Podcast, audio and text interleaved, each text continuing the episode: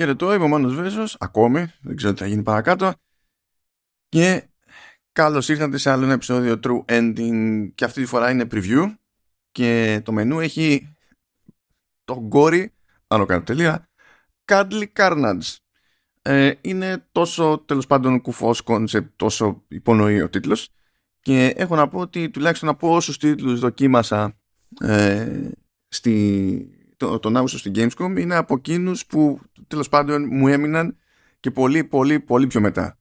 Αφού όταν τέλος πάντων τα συζητούσα εκεί πέρα με, το, ε, με τον developer είναι σουηδική η ομάδα, το αναπτύσσει αλλά τέλος πάντων θα φτάσουμε εκεί ε, το συγκεκριμένο αναλαμβάνει τα του ήχου υποτίθεται στη, στην παραγωγή αλλά στο τελείωμα του είπα το άνθρωπο ότι μου φτιάξει το κέφι όλο αυτό το, το demo δηλαδή πέρασα πάρα πολύ καλά και μου φαίνεται ότι είναι αρκετά καλές πιθανότητες να περάσω καλά και με την τελική έκδοση του παιχνιδιού. Αλλά πάμε. TST Cory Cuddly Carnage. Θα το πω όσο πιο ήρεμα γίνεται. Είναι λοιπόν μια γάτα πάνω σε ένα hoverboard σε έναν ε, τέλος πάντων κόσμο που είναι ας το πούμε cyberpunk σαν φάση πιο πολύ με τη λογική ότι τέλος πάντων πολύ φωτισμός από νέων και, και τα λοιπά okay ε, σκοτάδια μεν, αλλά χρώμα παντού ας πούμε. Okay. Κυλάει με το hoverboard, ε, μπλέκει με λίγο platforming, κάνει και τα φιγουρίνια του και σκοτώνει μονόκερους. Οι οποίοι μονόκεροι υποτίθεται ότι έρχονται σε διάφορες μορφές, με διάφορες ιδιότητες. Ξεκίνησαν ως απλά παιχνιδάκια, τα οποία στρεβλώθηκαν με κάποιο τρόπο κάποιος τρόπος. Τώρα αυτό που είδα εγώ εκείνη την ώρα είναι ότι τέλος πάντων κάποιο είδους γλίτσα πέφτει πάνω τους, αρχίζουν και τυλτάρουν, μεταμορφώνονται σε κάποιο άλλο είδο τέλος πάντων άγριου, μονόκερου, ό,τι μπορεί να σημαίνει αυτό. Ε, και όλα αυτά μαζί, τα μονοκεράκια, ε, συνθέτουν το λεγόμενο The Adorable Army. Άρα, γάτα, hoverboard, νέων, The Adorable Army, σφαγή μονόκερων. Και όταν λέμε σφαγή, μιλάμε για σφαγή, μιλάμε για αίμα, μιλάμε για διαμελισμούς, μιλάμε της κακομήρας, ε, ορδές, ε, κουφά boss fights. Είναι χάος το, το παιχνίδι. Και για ποιον δεν πιστεύει ότι από αυτό το concept και μόνο είναι ότι να είναι χάος το παιχνίδι, ε, υποτίθεται ότι έχει κάποιο είδους συνείδηση και νοημοσύνη το ίδιο το hoverboard και κατά τα άλλα πηγά τα, τα λέει με τον Frank που είναι μια άλλη τεχνητή νοημοσύνη τέλος πάντων που είναι στο σκάφος του και πηγαίνει από εκεί, από το ένα σημείο στο άλλο σημείο και whatever. Παρακάτω όμως, έχουμε και λέμε. Εγώ δοκίμασα ένα demo που έτρεχε σε PC. Ε, Τεχνικός ήταν ok, κυρίως η καλλιτεχνική διεύθυνση είναι που κάνει τη, τη διαφορά στην προκειμένη. Δεν είναι δηλαδή ότι είχαμε να κάνουμε oh, γραφικά κτλ. Αλλά αναμενόμενα, γιατί άγνωστο το τι PC έχουν τέλος πάντων, ε, τουλάχιστον το κομμάτι που έπαιξα πήγαινε ρολόι, δεν υπήρχε κάποιο πρόβλημα ας πούμε, σε, από άποψη απόδοσης. Τώρα τι θα γίνει σε τελική έκδοση, υπό ποιες συνθήκες, με τι hardware κτλ. Θα δείξει η νεκροψία. Στη φάση που ε, δοκίμαζα το παιχνίδι, δεν είχε ανακοινωθεί ότι θα εμφανιστεί σε κονσόλες.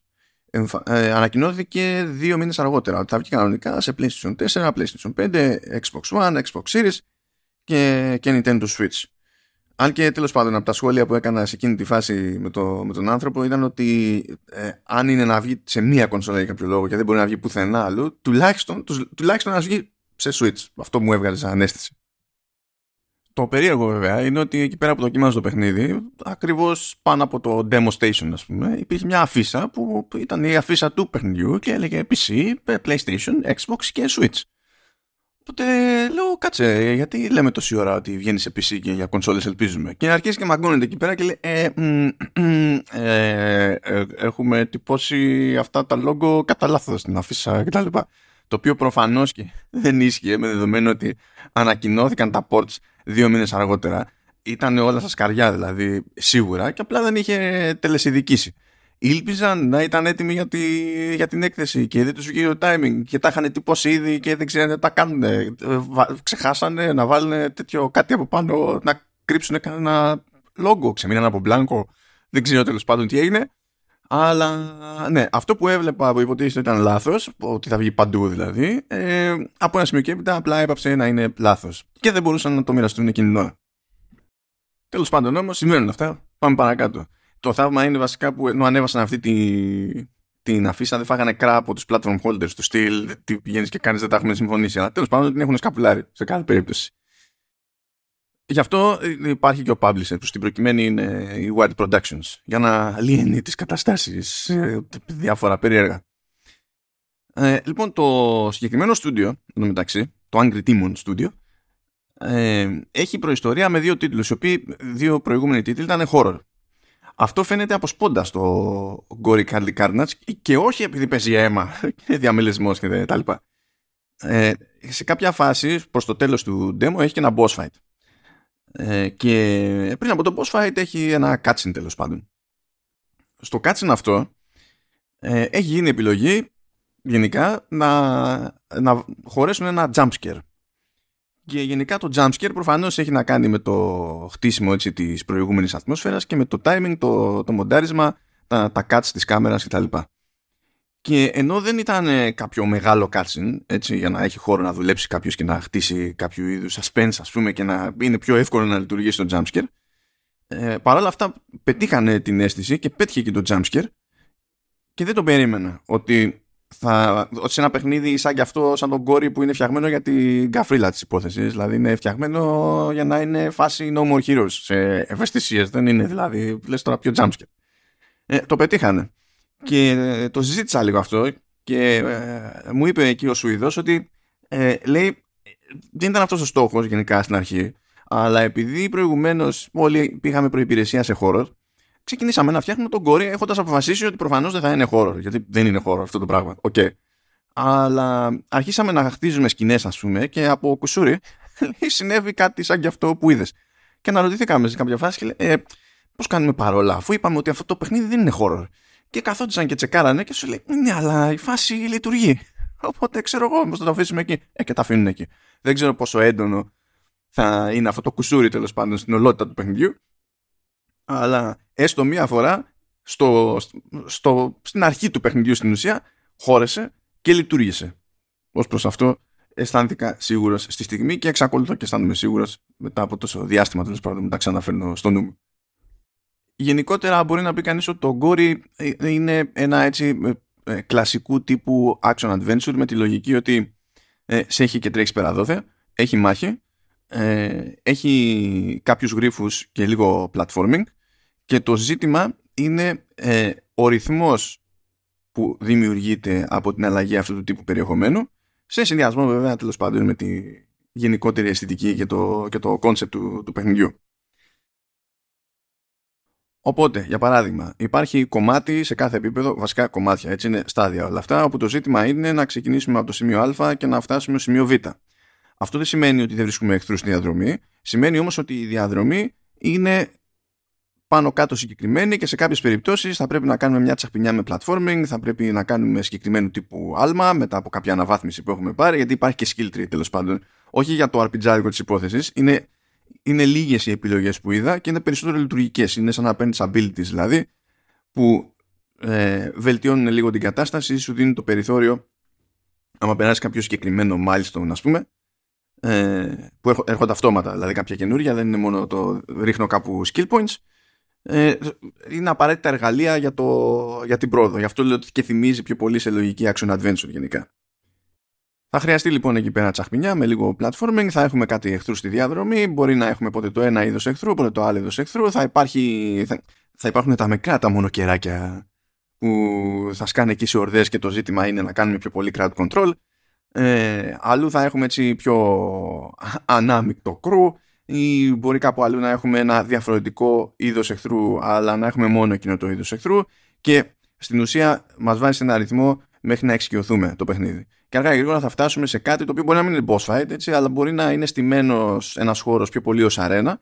Και η λογική εκεί πέρα είναι και να διαχειριστούμε περισσότερες απειλές ε, σε διαφορετικά σημεία της αρένας, καθώς κινούνται όλοι και εμείς μαζί τριγύρω, αλλά να έχει και διάφορα εργαλεία, ας πούμε, η αρένα, που να δίνει στον παίκτη το, το περιθώριο να συνεχίζει να κινείται με το hoverboard, να πηδάει από εδώ, να πηδάει από εκεί, να κάνει καμιά φιγούρα παραπάνω, ε, να κάνει έξτρα περάσματα και να κερδίζει και λίγο χρόνο να κάνει εναλλαγές από τα, από τα διάφορα είδη επιθέσεων που έχει στη, στη διάθεσή του γιατί προφανέστατα έτσι, διαφορετικά είδη, είδη μονόκερον θέλουν και διαφορετική αντιμετώπιση. Αλλά άλλοι κόβονται εύκολα έτσι με γρήγορες επιθέσεις, άλλοι θέλουν ένα ουμφ παραπάνω, άλλοι θέλουν συνδυασμό των δύο, ανάλογα με την περίπτωση και πάει λέγοντας. Η δυσκολία σε όλη αυτή τη διαδικασία ε, ήταν σχετικά χαμηλή. Το οποίο ε, ρώτησα αν ε, τέλος πάντων ε, έγινε για το demo, γιατί συμβαίνει αυτό πολλές φορές σε demo, γιατί το ζήτημά τους είναι να δεις το περιεχόμενο του demo και να πάρεις χαμπάρι έτσι από τους βασικούς μηχανισμούς ή είναι κάτι το οποίο τέλος πάντων είναι γενικότερο στο, στο παιχνίδι. Και η απάντηση που πήρα είναι ότι τέλος πάντων είναι ε, συνδυασμός πραγμάτων. Ότι πρώτον είναι από την αρχή του παιχνιδιού, οπότε το ζήτημα είναι περισσότερο να εξοικειωθεί ο παίκτης με τα βασικά. Οπότε προβλέψιμο να είναι κάπως πιο βατά τα πράγματα. Ε, Χωρίς να σημαίνει αυτό ότι άμα ρίξει κάποιο ύπνο έτσι δεν θα, θα χάσει, ξέρω εγώ. Ε, αλλά έχουν συνυπολογίσει ότι έχουν να κάνουν και με ένα demo, οπότε δεν είναι ακριβώς η ώρα. Δεν είχε, δεν είχε και επίπεδα δυσκολίας στο παιχνίδι, τουλάχιστον στις ρυθμίσεις, στις οποίες φυσικά μπήκα, διότι δεν μπορώ να αντισταθώ. Ε, αλλά έχουν στόχο να βάλουν επίπεδα δυσκολίας. Και μιας και είπα ρυθμίσεις, ε, παίζει trolling και στις ρυθμίσεις, διότι έχει μια επιλογή, υποτίθεται, για, ε, για licensed music. Και είχα τον τυπά δίπλα μου που έχει να κάνει με τη μουσική και, το, και τον ήχο του, του παιχνιδιού. Και λέει ότι. Λέω, έχετε license music, λέει, ε, όχι. Άμα πας να το πατήσεις, λέει αυτό να το ενεργοποιήσεις, τότε σου πετάει μήνυμα. Λέει ότι όλη τη μουσική την έχουμε γράψει εμείς. αυτό είναι το ένα. Και το άλλο που είναι για πιο νέρντουλες είναι ότι είχε, ένα, είχε μια επιλογή στις ρυθμίσεις που έλεγε post processing. Που το post processing τώρα είναι ένας όρος ομπρέλα. Μπορεί να περιλαμβάνει ένα μάτσο διαφορετικά εφέ, ας πούμε, και, και επιλογές. Αλλά για κάποιο λόγο ήταν μία επιλογή και είχε ρυθμίσει τύπου, ξέρω εγώ, ε, low, medium, high κτλ. Του λέω, συγγνώμη, ε, υπονοεί κάποιος ότι το post processing είναι ένα πράγμα συγκεκριμένο και θα το δει κάποιος, θα δει τρεις, ξέρω εγώ, low, medium, high και θα καταλάβει τι έχει γίνει, τι κάνει αυτή τη στιγμή που ρυθμίζει. Ε, μου λέει, εντάξει, όχι. Αλλά τέλος πάντων δεν ξέρω, μπορεί να είναι για την ιστορία να το αφήνουν εκεί πέρα τώρα και κάποια στιγμή να το πειράξουν όπως και άλλες επιλογές ή όπως και τα επίπεδα δυσκολίας. Επίση, στο πλαίσιο της καφρίλας παίζει και, και μπινελίκι. Παίζουν, παίζει αρκετό slow motion εκεί πέρα σε, σε βάναυσες σκηνές. Είπαμε, η σφαγή πάει σύννεφο, δεν το συζητάμε. Ε, και επειδή κάθε κάφρικο παιχνίδι που σέβεται τον εαυτό του πρέπει να έχει ζόμπι, ε, φυσικά και υπάρχουν και μόνο και ζόμπι. Γιατί, why not? Why not? Είναι και στη, και στη ορίστε, έχει και τη στάμπα. The Adorable Army. Τα έχουμε πει αυτά